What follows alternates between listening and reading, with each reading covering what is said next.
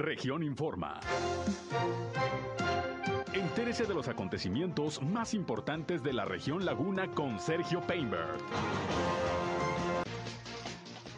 Continúa la vacunación de jóvenes de 18 a 29 años sin novedad y con orden en la ciudad de Torreón. Se reúne el Consejo Lagunero de la iniciativa privada con el alcalde electo de Francisco y Madero, que prácticamente se reeligió. Va a subir el precio del pan en la laguna, 13%, anuncia la Canaimpa. Esto es algo de lo más importante, de lo más relevante que le tengo de noticias, de información aquí en esta segunda emisión de Región Informa. Son las 13 horas, una ya con cuatro minutos de este martes, martes 7 de septiembre del año 2021. Gracias como siempre por su atención, por su compañía. Ya estamos transmitiendo en el 103.5 de frecuencia modulada Región Radio, una estación más del grupo Región, la Radio Grande de Coahuila. Yo soy Sergio Peinbert, usted ya me conoce, quédense con nosotros. Vamos a la información. El clima. Sí, bueno, cielo principalmente despejado el día de hoy, eh, temperaturas máximas que van a aumentar hasta los 35 grados centígrados. El día de ayer tuvimos una temperatura eh, máxima de 34, la mínima del día de hoy fue de 22, para mañana estamos esperando condiciones mucho, muy similares, siendo principalmente despejados, sin posibilidades de precipitación. Esta semana se alejan un poquito de la comarca lagunera las precipitaciones, eh, un poquito de polvo hacia las horas de, la tarde del día de mañana. Por lo pronto, eh, el día de hoy muy tranquilo, un día muy, muy, pues agradable, despejado principalmente, sin viento, sin polvo y bueno, sin posibilidad de precipitación. El clima.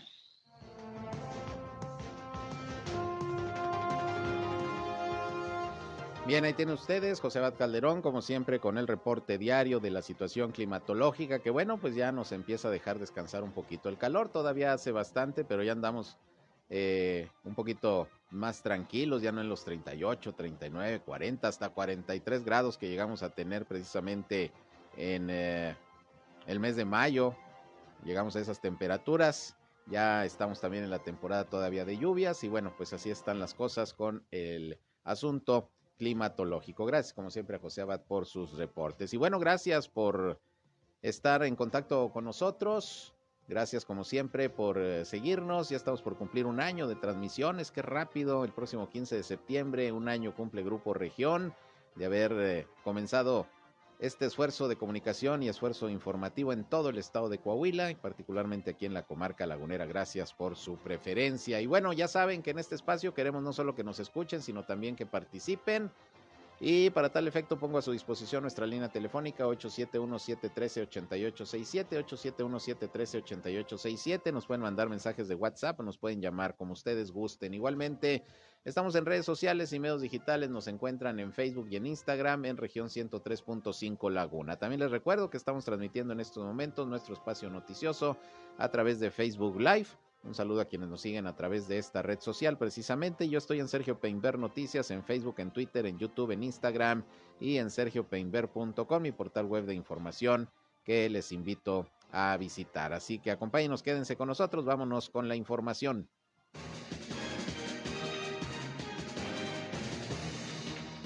Bien, y vamos a iniciar con el reporte el más reciente, el de hace un ratito, que se emitió como todos los días por parte de la Secretaría de Salud del Estado de Coahuila, en donde, mire, pues, como se lo dije el día de ayer, cuando se reportaban pocos casos de contagio de COVID-19, generalmente así ocurre los principios de semana, pero ya hoy, hoy se actualizan los datos y se registran 387 nuevos casos positivos de virus SARS-CoV-2 en Coahuila, además de otras 16 defunciones, las cuales ocurrieron en Acuña, en Monclova, en Nava, en Parras de la Fuente, en Piedras Negras, en Ramos Arizpe, en Saltillo y también aquí en la ciudad de Torreón. En Torreón fueron mm, dos, tres personas, tres hombres y fíjese de la misma edad de 71 años todos.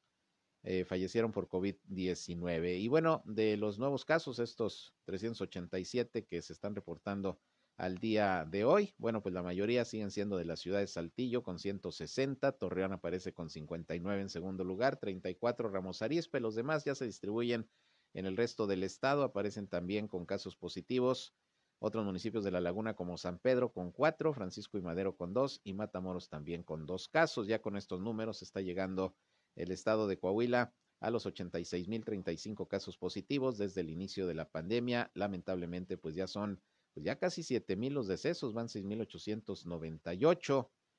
Y el número de hospitalizados, pues ese sí se mantiene más o menos estable. Hay 271 en estos momentos pacientes que están siendo atendidos en clínicas y hospitales de toda la entidad, entre casos sospechosos y confirmados, de los cuales pues también más o menos la mitad corresponden a Saltillo. Hay 137 pacientes, 71 en Torreón, 24 en Piedras Negras, 17 en Monclova, 12 en Acuña, 9 en San Juan de Sabinas, 1 en San Pedro. Así las cosas con el COVID-19 en Coahuila, que permanece en semáforo de riesgo epidemiológico en color, en color amarillo. Y bueno, como usted sabe, pues está también en color amarillo el estado de Durango y tenemos también el reporte de Sergio González Romero, secretario de Salud, sobre la situación al día de hoy del COVID-19. Vienen bajando los casos en Durango, afortunadamente, los casos de contagio, el número de fallecimientos, pero no hay que bajar la guardia, como dijo desde ayer el doctor Sergio González Romero. Vamos a escuchar el reporte que tenemos aquí, listo como todos los días. Buenos días a la población duranguense que nos ven día a día para la actualización de la COVID-19 en nuestro estado. Suman ya 44.475 confirmados, con casi 40.000 recuperados, con 840 sospechosos y 2.732 defunciones. Hoy reportamos 44 casos, 26 mujeres y 18 hombres y 4 defunciones, todas en hombres. El municipio de Durango con 15 reportados, Nuevo Ideal sigue incremento con 14, Gómez Palacio 6, El Oro 2 y Santiago Papasquiaro, y con uno Guadalupe Victoria, Lerdo Mezquital, San Bernardo y Súchil. De las defunciones, dos de Durango, una de Gómez Palacio y otra de Vicente Guerrero. Bien, ahí están las cifras, pues realmente bajo el número de contagios de ayer a hoy, 44 se reportan en Durango, luego de que, como se lo informé en su oportunidad, llegó a estar hasta casi en 500 casos diarios positivos de COVID-19 ahora que inició la tercera ola de la pandemia y bueno, por lo pronto, pues ahí van los avances, se van reduciendo los casos afortunadamente, obvio se tomaron medidas por parte del gobierno, se sigue haciendo el exhorto a la población a tener eh, el mayor de los cuidados, a seguirse protegiendo aún con la vacuna. Y bueno, es lo que ha permitido que pues ya desde ayer Durango esté nuevamente en semáforo amarillo. Ojalá pronto, al igual que Coahuila, puedan pasar de nuevo al verde, pero pues va a depender sin duda de todos nosotros. Eh, y bueno, hablando del COVID-19, hoy continúa la vacunación de jóvenes de 18 a 29 años aquí en Torreón. Empezó desde ayer con orden, se ha visto orden por parte de los chavos, los uh, lugares donde se abrieron los módulos de vacunación, la verdad es que bastante bien organizados, no ha habido mayores problemas, hay vacuna suficiente en estos momentos. Y les recuerdo que, bueno, los módulos generales de vacunación son el bosque urbano, el centro comunitario de Peñoles, que por cierto sigue generando buenos comentarios. Ayer algunos eh, muchachos nos decían que muy bien la atención ahí en, en el Centro Comunitario de Peñoles, muy ágil, muy eh, ágil, muy cómoda. Y bueno, pues siguen colaborando en esta empresa con el proyecto de vacunación contra el COVID-19 y en el Hospital General que se puede ir en vehículo a través del sistema drive-thru. Así que pues va avanzando la vacunación. Ya se comenzó a visitar por parte de brigadas de vacunación eh, algunas escuelas y facultades de la Universidad Autónoma de Coahuila. Van a estar acudiendo prácticamente a las universidades eh, tanto públicas como privadas, para vacunar a los chavos y eso va a permitir que los módulos generales que ya le comentaba que se aperturaron de vacunación, pues tengan la posibilidad de, de no estar tan, tan aglomerados. Eso es importante y para que todo sea más ágil. De hecho, también Canacintra eh, Torreón eh, abrió dos módulos de vacunación para los chavos que trabajan, por, por ejemplo, en el sector industrial.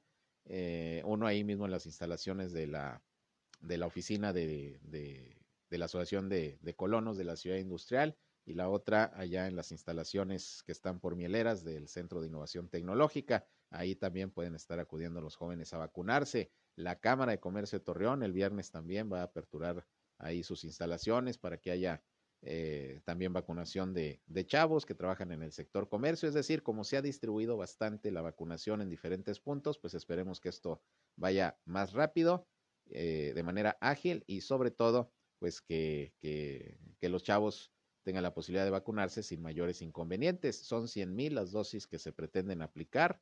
Es el cálculo que se tiene de los chavos de 18 a 29 años que hay en Torreón. Ojalá y alcancen y que pues no vaya a haber problemas como se suscitaron en su momento en Gómez Palacio o allá en Arteaga, Coahuila. Pero ahorita, afortunadamente, todo, todo en orden. Y bueno, vámonos a otras cosas eh, que tiene que ver también con el tema de la pandemia. Ya comienza a visualizarse una importante recuperación económica en el estado de Coahuila. Hoy platiqué con Jaime Guerra, que es el eh, secretario de Economía de la entidad, y bueno, nos dijo que eh, sigue habiendo inversiones en puerta, sigue la promoción económica, aunque sea de manera virtual, y la recuperación del empleo, luego del difícil año que se tuvo en el 2020 en cuestión de pérdida de puestos de trabajo. ¿Cómo anda en esos eh, asuntos el estado de Coahuila en términos económicos, exportaciones, importaciones, en llegada de, inversión extranjera. Bueno, aquí nos da algunos datos Jaime Guerra, repito, secretario de Economía de Coahuila. Mira, eh, prácticamente en temas de reactivación están todos los sectores reactivados. Obviamente estamos cuidando esta tercera ola de COVID. La laguna es una región que está controlada. Eh, tenemos un poco más alto la ocupación hospitalaria que en la sureste sin embargo, en el resto del estado estamos bien, eh, no nos queremos confiar, ya lo ha mencionado varias veces el gobernador, entonces nosotros con esto nos permite continuar reactivando la economía, sigue habiendo eventos, siguen aprobándose, bueno, el, regreso a clases, siguen incrementándose escuelas, eh, siguen eh, prácticamente todos los sectores abiertos, restaurantes, centros deportivos, eh, centros comerciales, etc. Y al final, pues bueno, el gobernador sigue haciendo anuncios de inversión en todo el estado. Estuvimos por allá en Laguna haciendo algunos anuncios también de inversión. Estuvo en la región centro hace dos semanas. Seguirá haciendo anuncios. Tenemos 57 proyectos en proceso, cerca más de 46.500 empleos en todo el estado, 3.400 millones de dólares de inversión y pues sin duda que tendremos un buen cierre Estamos esperando el día 12 de este mes los resultados del empleo del mes de agosto, datos oficiales del Seguro Social. Y, bueno, pues prácticamente la laguna eh, no solo recuperó los empleos perdidos en pandemia, sino que ya tenemos más de 4.900 empleos adicionales a los que teníamos en el mes de, marzo del año pasado. Entonces, pues vamos, vamos vamos, vamos en franca recuperación. En lo que va del año ya llevamos eh, cerca de 29 mil empleos generados, eh, obviamente recuperados de pandemia, más eh, ya positivos en 5.500 en todo el estado, seguirá creciendo este número. Sin duda que será un muy buen año en cuanto a creación de empleo, recuperación y, y nuevos empleos. Y bueno, pues con estas nuevas inversiones, con los libramientos que aprobó el gobernador junto con los consejos de impuestos de nóminas eh, en este año y que empezarán a construir a finales de este año con el puerto de Mazatlán, el ferrocarril, que, ya es un hecho, la construcción del ferrocarril Mazatlán-Durango, pues posiciona la laguna en una, un lugar estratégico para este nuevo corredor TEMEC, donde sin duda inversiones asiáticas estarán llegando al Estado, más eh, eh, inversiones locales que estarán creciendo como proveedores, como nuevas empresas, eh, y todo por esta por relación con el Estados Unidos y Canadá, este nuevo tratado, y con esta infraestructura, pues sin duda que será un parteaguas en la historia de Coahuila, Sergio, para la atracción de inversiones. Seguimos siendo el tercer estado en el país que más inversiones per cápita trae. Bien, pues ahí tiene usted el avance de la reactivación económica en el estado de Coahuila, que hay que reconocerlo, es uno de los estados económicamente más eh, fuertes de, de todo el país y prueba de ello es que, como dice el secretario, es eh, tercer lugar a nivel nacional en captación de inversión extranjera y como señala el secretario, porque yo le preguntaba, bueno, ¿qué ven los empresarios en Coahuila para precisamente decidirse a invertir, sobre todo aquí en la comarca lagunera? Bueno, pues dijo la fuerza laboral, eh, el gran número de universidades que existen, sobre todo en esta región, eh, los servicios, la modernidad de la ciudad, la seguridad también se destaca mucho en estos momentos para Coahuila el tema de la seguridad y es lo que ha permitido también el que estén llegando más inversiones. Bueno, pues así está el asunto. Pero hablando de cuestiones económicas, pues ya se espera que el día de mañana el gobierno federal entregue el paquete económico 2022 a la Cámara de Diputados, que es la que pues resuelve cómo debe quedar el paquete económico para el siguiente año.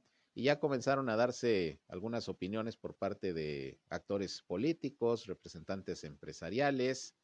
Y bueno, por ejemplo, el alcalde de Torreón, Jorge Cermeño Infante, dijo que no tiene ninguna expectativa optimista sobre el paquete económico, pues considera que no existe una visión nacional y que el recurso del país se maneja a capricho del presidente López Obrador. Digo que su expectativa más bien es pesimista porque el presidente de la República no da señales de ser un presidente federalista. Él va por sus programas, por las prioridades que él ha puesto por encima y no hay un apoyo a los estados, municipios, a programas de seguridad pública.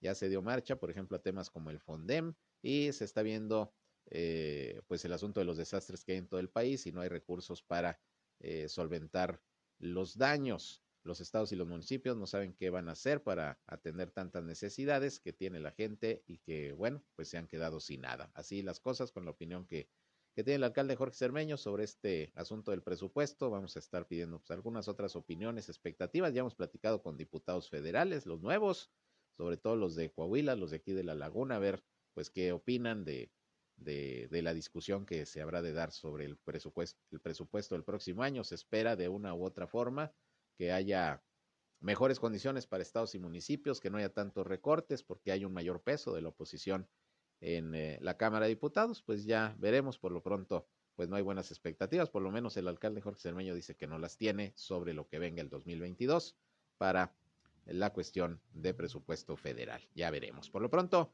vamos a una pausa y regresamos, son las 13 horas ya, la una con 20 minutos.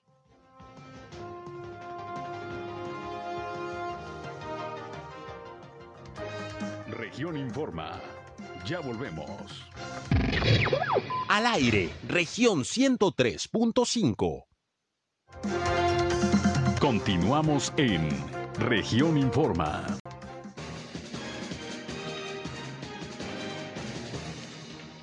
Bien, regresamos, 13 horas con 24 minutos. Y bueno, hoy hubo reunión del Consejo Lagunero de la Iniciativa Privada y los representantes empresariales tuvieron como invitado al alcalde reelecto de Francisco y Madero, Jonathan Ábalos, por cierto, de Morena. Y tengo la línea telefónica precisamente al presidente del CLIP, José Luis Otema, para que nos platique, bueno, qué temas eh, se trataron y qué se acordó con el nuevamente próximo alcalde. ¿Cómo estás, José Luis? Buenas tardes.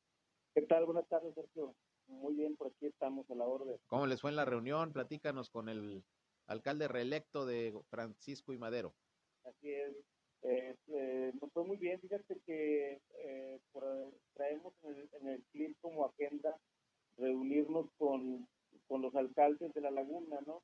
Eh, ya que, como el nombre lo dice, es Consejo Lagunero de la Iniciativa Privada, y por ahí en algún tiempo hemos dejado un poco de lado algunos municipios, y por eso estamos retomando agenda con los alcaldes, porque yo creo que consideramos que hoy por hoy la laguna se debe visualizar de manera metropolitana con, con proyectos que deben permear para, para toda la laguna en general, ¿no? Eso es. ¿Cuál sería el mecanismo para sacar adelante un proyecto de tal naturaleza? Bueno, primeramente el acercamiento con, con, con los alcaldes y, y, las diferentes direcciones del municipio, como lo estamos haciendo. Por ejemplo, hoy, hoy, hoy tocamos base en algunos puntos muy importantes, como son el tema de seguridad, salud y desarrollo económico, en específico el, el, el cómo, cómo reapuntamos o, o, o, la economía de la, de, de la laguna, ¿no? Eh, y en este aspecto, que para nosotros es importante, debido a, la, las inversiones que, por ahí van a llegar en los próximos meses, que se van a anunciar, eh, y de acuerdo a las prácticas que hemos tenido con estas con representantes, de estas empresas, que ven a la laguna como un punto de, de, de interés para que en los próximos tres a cinco años detone de manera exponencial el tema de manufactura industrial, es decir, no solo de no solo del tema automotriz o metal mecánico, sino de diferentes sectores, ¿no? Por eso yo creo que fue, importante la plática con el con el alcalde porque tocamos base en el tema de, de un parque industrial para Francisco Madero, que por ahí desde hace dos años eh, o año y medio habíamos este, tocado el tema, pero con el, con el, con el COVID pues detuvo todo, ¿no? Sí, hombre, lamentablemente pues eh, la pandemia ha frenado muchos proyectos y muchas intenciones de sacar adelante planes y, proyectos en este sentido. Eh, pero bueno, hoy se reunieron con el de Madero. ¿Con qué otros se han reunido y con cuáles más se pretenden reunir, José Luis? Bueno, nos reunimos ya con el alcalde de, Matamoros hace aproximadamente 15 días. Eh, tendremos agenda también con el, la- el alcalde de San Pedro, el, el alcalde electo de San Pedro de las Colonias y con el alcalde de, de Lerdo y, y ver si también por ahí Gómez Palacio eh, atiende nu- nuestra invitación, la, la alcaldesa Marina Vitela, para, eh, para, para ir afinando algunos Hasta que termine la entrevista, metes tantita música. Muy bien, José Luis, pues vamos a estar pendientes. Oye, ¿y qué, qué me dices de pues, la, la propuesta de presupuesto eh, federal que ya mañana se espera se entregue por parte de la Secretaría de Hacienda a la Cámara de, Diputados? ¿Qué expectativas hay? Bueno, pues este, vemos que viene otro recorte por ahí importante. Eh, yo creo que precisamente trabajar de la mano con los alcaldes eh, ser- será de gran importancia. Eh, ahí también el día de hoy, eh, aprovechando la, la, la reunión con el alcalde de Madero, por ahí hicimos agenda también con el senador José Ramón Enríquez para el próximo 21 de septiembre allá en Ciudad de México para por, por ahí a, a apoyarlos en los proyectos que trae, trae- tiene Francisco Madero en puerta y buscar que, que se puedan llegar a cabo y, lógicamente pues un recurso, ¿no? El proyecto. Muy bien, pues vamos a estar eh, pendientes, eh, José Luis. Ojalá que estos proyectos en conjunto, sobre todo autoridades municipales, las próximas que van a entrar con la iniciativa privada, con apoyo seguramente del gobierno del estado, pues puedan salir adelante y pues a las expectativas, ¿no? Como dices, del presupuesto el próximo año, a ver cómo viene. Así es, estamos en la orden. Te agradezco, José Luis, como siempre. Es un gusto también. Igualmente, gra- gracias, José Luis Otema, quien es el eh, presidente del Consejo Lagunero de la Iniciativa Privada. Vamos a hacer una pequeña pausa. Continuamos.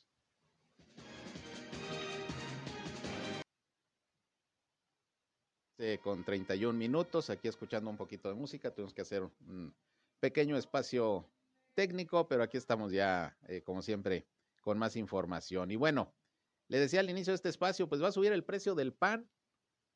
Ya se veía venir, como dice por ahí una canción, resulta que Raúl Morel García, presidente de la Cámara Nacional de la Industria Panificadora, la Canaimpa, informó que el precio del pan se va a incrementar a partir de este domingo 19 de septiembre de un 10 a un 13% aproximadamente. Todo dependerá de la calidad y los gastos de cada negocio. Se trata de alrededor de un peso en cada pieza. Ya repito, ya lo había de hecho previsto la Cámara Nacional de la Industria Panificadora hace algunas semanas. Por ahí, de hecho, mi compañero Víctor Barrón había platicado con Raúl Morel en una entrevista y él dijo que se preveía el incremento, pues por lo menos de un pesito a la pieza del pan. El precio sugerido sería de 8 pesos para el pan blanco y de 9 para el pan de dulce. Raúl Morel dijo que les ha impactado considerablemente el incremento de las grasas, que alcanzan hasta un 57% de aumento de enero a la fecha. Indicó que, por ejemplo, la manteca costaba cerca de 650 pesos en enero de, do- de 2021 y actualmente ya llegó a 1050, pues casi dobleteó el precio por una caja de 25 kilos de manteca, por ejemplo. Señaló que, señaló que derivados como el aceite, las margarinas, también en la misma proporción se han incrementado. En el caso de la harina, dijo que ha subido en 12% también y este es el principal insumo del gremio. El gas es otro de los insumos que ha subido en 10% y otros materiales de 10 a 15% como las mermeladas. Total que con tanto impacto económico en los insumos, pues no les queda otra a los panaderos aquí en la comarca lagunera que aumentarle un pesito al precio del pan. Repito, esto va a ser a partir del 19 de septiembre. Va a variar, va de un 10 a un 13% el incremento, lo que representa pues más o menos un peso. 8 pesos costaría el pan blanco y 9 el pan de dulce. Pues van a subir también los lonches. Al rato también, ¿verdad? Van a subir los lonches porque va a subir el pan y bueno, ya sabe, como siempre, la cascada de, de aumentos que se, que se, que se presentan. Y más en esta temporada, pues ya viene la temporada fuerte para las panaderías, la temporada de, de frío. Les va bastante bien porque a todo mundo se nos antoja un cafecito, un chocolatito con pan. Entonces, pues vienen buenos tiempos, por lo menos ya en, en esa época del año para los, los eh, industriales del pan. Pero bueno, ante, ante los incrementos en, en el costo de los insumos, pues no les queda de otra que también aplicar un aumento.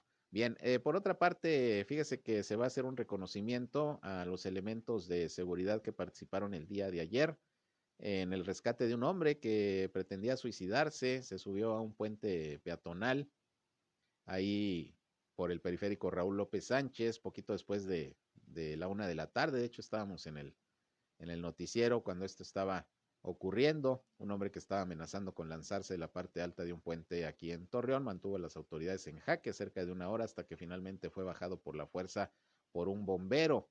Estuvieron por ahí elementos de seguridad pública, obviamente de protección civil y los bomberos. Eh, según el alcalde de Torreón, Jorge Cermeño Infante, se trató de una labor especial para evitar que la persona se lanzara y se aprovechó el momento de un descuido para poderlo detener, dice con mucha inteligencia por parte de un bombero que, bueno, pues evitó caerse junto con él. Así que, pues un reconocimiento a, a los bomberos y a quienes participaron precisamente en este rescate de esta persona el día de ayer que se pretendía suicidar y que, bueno, pues todo parece indicar que es la moda ahora de los suicidios. Muchas personas que han intentado lanzarse de puentes peatonales, de puentes vehiculares y en algunos casos lamentablemente lo han, lo han logrado. Pero bueno, en esta ocasión intervino la autoridad y logró rescatar a este hombre. Por otra parte, allá en Gómez Palacio, la Comisión de Ecología del municipio del Cabildo aprobó por unanimidad decretar como área de preservación ecológica municipal el Parque Morelos. La presidenta de la comisión, Carla Tello, explicó que podría ser hasta la próxima semana cuando el acuerdo se pase ya al Pleno del Cabildo para su aprobación.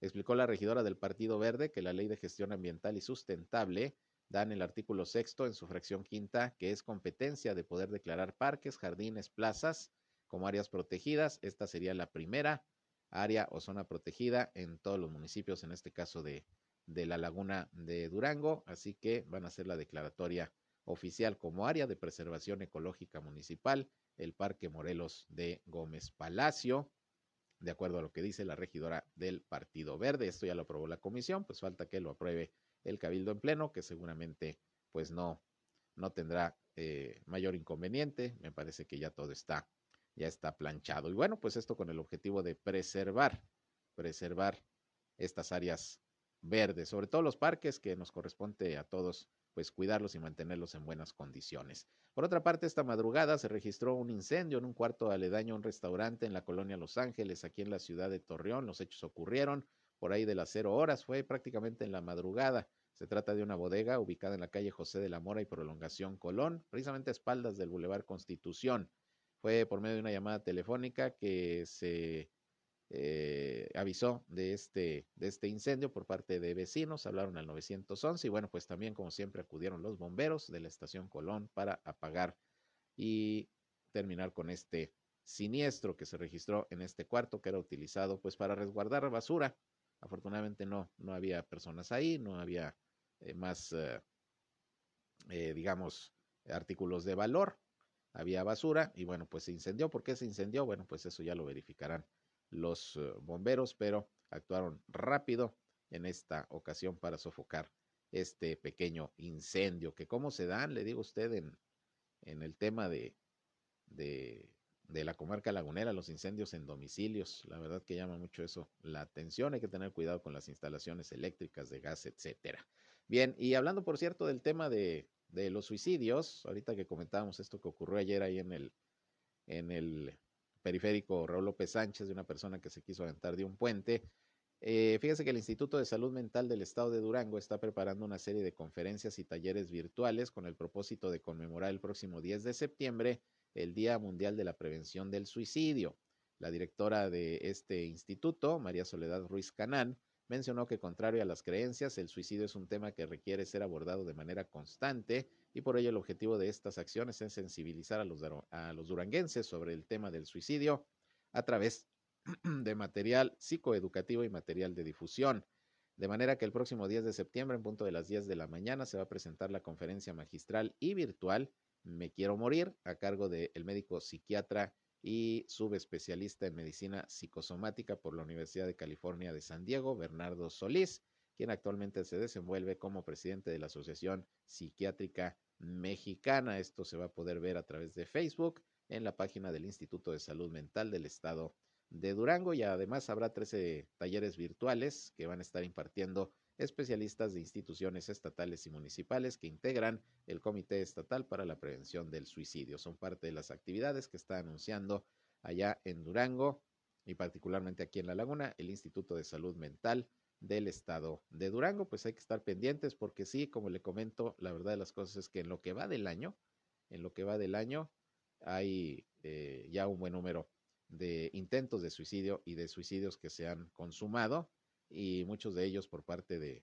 jóvenes ¿eh? que por alguna situación deciden salir por la puerta falsa. Bueno, pues ahí está esta actividad con motivo de esa fecha, el Día Internacional de la Prevención del Suicidio. Y bueno, eh, antes de ir a la siguiente pausa, déjeme le comento que la Secretaría de Finanzas, a través del área de administración fiscal, pues está invitando a los ciudadanos a que puedan realizar sus trámites de control vehicular a través de WhatsApp. Se andan modernizando bastante para poder eh, hacer efectivos los cobros, pues, de las contribuciones estatales.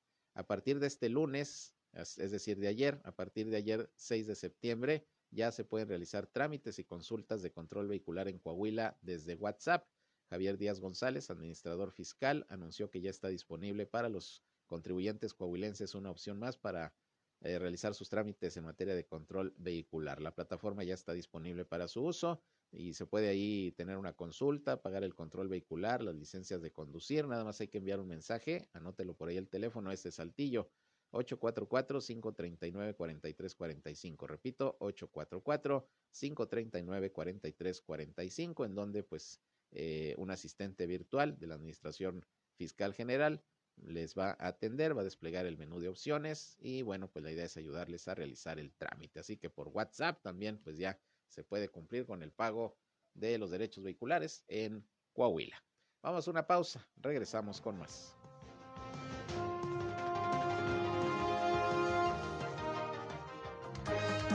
Momento regresamos a Región Informa. Somos Región Radio 103.5. Regresamos a Región Informa.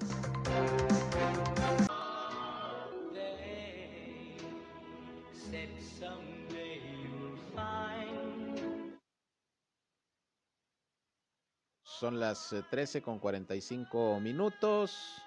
Gracias, eh, como siempre, por continuar con nosotros aquí en la segunda emisión de Región Informa, aquí escuchando, como siempre, buena música, que nos pone ahora en esta ocasión nuestro compañero Roberto Reyes. Y bueno, pues eh, continuando con más información, hablando también del tema del suicidio, déjeme decirle que también, eh, pues en Coahuila va a haber algunas actividades, ya le informaba lo que va a estar eh, programando y realizando el Instituto de Salud Mental del Gobierno del Estado de Durango. Bueno, déjeme, le comento que Roberto Bernal Gómez, quien es el secretario de Salud de Coahuila, dijo que en el marco previo a la conmemoración del Día Mundial para la Prevención del Suicidio el 10 de septiembre, pues eh, se han estado ya programando algunas actividades. De hecho, déjeme decirle que se cortó el listón de la feria denominada Arte para Valorarte, que tiene como finalidad impulsar las manifestaciones artísticas que consisten, eh, que, bueno, que consisten en eh, eh, buscar que, los artistas se expresen y darle a la población pues un mensaje sobre la importancia de vivir con salud mental. Esto fue aquí en la ciudad de Torreón, ahí en la Universidad Autónoma de Coahuila. Ahí es donde se inauguró este, eh, este, este evento, esta feria. El funcionario definió que estas acciones se logran gracias al apoyo de la Comisión de Salud Fronteriza y de la Dirección de Servicios de Psiquiatría de la Secretaría de Salud Federal. La actividad desarrollada por la coordinación de la Unidad Laguna de la Universidad Autónoma de Coahuila reunió a especialistas en la materia, así como a la comunidad universitaria, quienes presentaron el trabajo para estas jornadas estatales de prevención del suicidio. Así que, pues, interesante también lo que se está haciendo del lado de Coahuila para promover, pues, todo el tema de la salud mental con el objetivo de prevenir, pues, algo que es muy triste, que es lamentable como es el suicidio y que le digo, pues, en la laguna eh, en los últimos tiempos pues se han incrementado. Y en muchas ocasiones se dice que por la cuestión incluso de la pandemia, del confinamiento, de los problemas económicos y la verdad es que también muchos jóvenes son los que han decidido en ocasiones salir por la puerta falsa y eso es lo que pues hay que tratar de evitar. Por lo pronto, pues también actividades de esta naturaleza en el estado de Coahuila con motivo del Día Internacional de la Prevención del Suicidio. Y mire, pues le tengo una nota importante que pues de hecho tiene trascendencia nacional. Resulta que la Suprema Corte de Justicia de la Nación aprobó la despenalización del aborto en el estado de Coahuila. En una decisión histórica y tras dos días de discusión, el día de hoy eh, se declaró, o sea, se hizo la, la discusión para eh, atender la propuesta de declarar inconstitucional la criminalización del aborto en Coahuila y se aprobó por la Suprema Corte de Justicia de la Nación, lo que significa que la invalidación del artículo 196 del Código Penal del Estado, donde se establecían tres años de prisión a quien realice y asista en dicha práctica, incluso si se trata de un caso de violación, bueno, pues se declara obviamente que no procede. El ministro Luis María Aguilar quien propuso a los miembros de la Suprema Corte la despenalización del aborto y dejar en libertad a las mujeres decidir la interrupción del embarazo en su etapa inicial, esto con el antecedente de que la extinta Procuraduría General de la República impugnó el artículo 195 y el 196 del Código Penal de Coahuila, bajo el cual se emprendía acción penal contra la mujer que interrumpiera por cualquier causa su embarazo. Y bueno, según la decisión de la Corte, la libertad reproductiva en su vertiente específica del derecho a decidir implica que no corresponde al Estado conocer o evaluar las razones para continuar o interrumpir su embarazo, ya que pertenecen a la esfera de la, de la intimidad de la mujer y que pueden ser de la más diversa índole, lo que comprende desde razones médicas, físicas y psicológicas hasta económicas, familiares, sociales, entre otras, argumentó en su propuesta el ministro Aguilar. Dicha aprobación y resolución deberá ser notificada al Congreso y al gobierno del estado de Coahuila para que sea ajustada a su marco legislativo. Grupos eh, feministas de municipios como Saltillo y Torreón han manifestado a través de redes sociales que ante este gran paso estarán atentas a la reestructuración de las normas estatales y los servicios de salud. Así que decide la Suprema Corte de Justicia de la Nación despenalizar el aborto en el estado de Coahuila y ahí está eh, la explicación que da la propia Corte del por qué se tomó esta decisión, pues efectivamente, seguramente para grupos eh, feministas de defensa de, de las mujeres, de la violencia, incluso contra las mujeres, todas estas agrupaciones pues estarán más que satisfechas porque la Corte está dando a la mujer coahuilense la eh, posibilidad de decidir solo y solo ella sobre su cuerpo y sobre el tener un hijo. Así que pues vamos a ver qué reacciones hay al respecto. Por lo pronto pues eso es lo que ya en este momento se está eh, informando de la decisión de la Suprema Corte de Justicia de la Nación. Bien, pues vamos a estar pendientes, sobre todo le digo, de las reacciones. Y hablando de mujeres, déjeme le comento que con el fin de dar cumplimiento al Plan Estatal de Desarrollo 2017-2023 que implementa el gobernador del estado Miguel Riquelme, donde está ahí inscrito el Programa Estatal de Integración de la Base Documental eh, del Instituto Coahuilense de las Mujeres, bueno, se sigue dando cumplimiento puntual.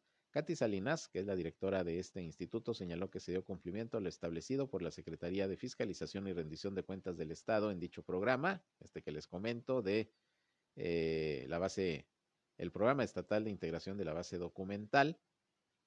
Eh, se cumplió con lo establecido por la Secretaría de Fiscalización y Rendición de Cuentas en este programa cuyo fin es estandarizar y mejorar las bases de operación en las dependencias y entidades que conforman la administración pública. La titular del Instituto Coahuilense de las Mujeres explicó que este programa permite mantener una administración honesta, responsable, eficiente y cercana a la gente y además que desde el instituto se demuestra que los recursos públicos en Coahuila se ejercen de acuerdo a la ley y en pleno cumplimiento de las tareas asignadas. Así pues, cumple el Instituto Coahuilense de las Mujeres con estas obligaciones de control interno que ya habíamos platicado en otras ocasiones con la titular de la Secretaría de Fiscalización y Rendición de Cuentas eh, en Coahuila, Teresa Berlanga, quien nos habló precisamente del trabajo que se está desarrollando para mejorar los órganos de control interno, no solamente incluso las dependencias estatales, sino también de las municipales, que por cierto, pues próximamente van a tener mucha chamba con los procesos de entrega-recepción que se van a estar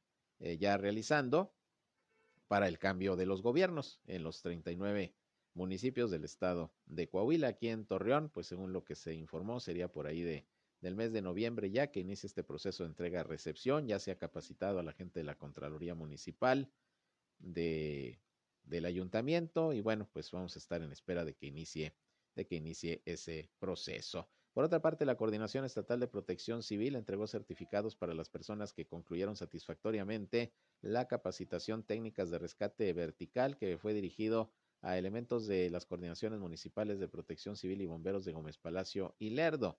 Esto lo dio a conocer Daniel Ríos Reina, subdirector de Gestión Integral de Riesgos y Protección Civil, además de coordinador de esta dependencia en la región. La entrega se realizó en las instalaciones de la Coordinación Regional ubicadas en el Museo Acertijo y estuvieron presentes eh, por ahí, por parte de la Coordinación Estatal de Protección Civil, José Ramírez, el jefe de atención a municipios, bueno, jefa, es jefa, María Isabel Cifuentes, así como también el titular de Protección Civil en Lerdo y también el de Gómez Palacio. Así que pues ahí tiene usted, se, se entregan estos certificados por haber eh, pasado satisfactoriamente esta capacitación en rescate vertical, que fue precisamente ese tipo de capacitación que se brindó eh, precisamente en días pasados, ahí en el teleférico de Torreón, rescate vertical, eh, a través de una empresa de origen colombiano, se dio toda esta capacitación y estuvieron participando los miembros de protección civil, de, Torreón, el personal del teleférico, eh, gente de la Cruz Roja, en fin, todos los involucrados en, el tema de protección civil, ahí estuvieron en esta capacitación que se estuvo dando durante varios días en el teleférico de Torreón y que cerró precisamente con un simulacro de un rescate el pasado viernes. Bueno, pues allá también los reconocen a los integrantes de estos cuerpos de emergencia. Allá en Gómez Palacio los reconoce el gobierno de Durango. Bien, pues prácticamente con esto llegamos al final de la información. Gracias por su atención a este espacio de noticias. Les agradezco como siempre el que estén pendientes de nuestras transmisiones informativas y a las 19 horas, ya saben, a las 7, como siempre estoy con ustedes en nuestra tercera emisión, ya con el resumen informativo del día, el más completo de la radio en la comarca lagunera. Aquí por el 103.5 de frecuencia modulada región radio, una estación más del grupo región, la radio grande de Coahuila. Yo soy Sergio Peinbert, usted ya me conoce. Pásela bien, nos escuchamos más tarde.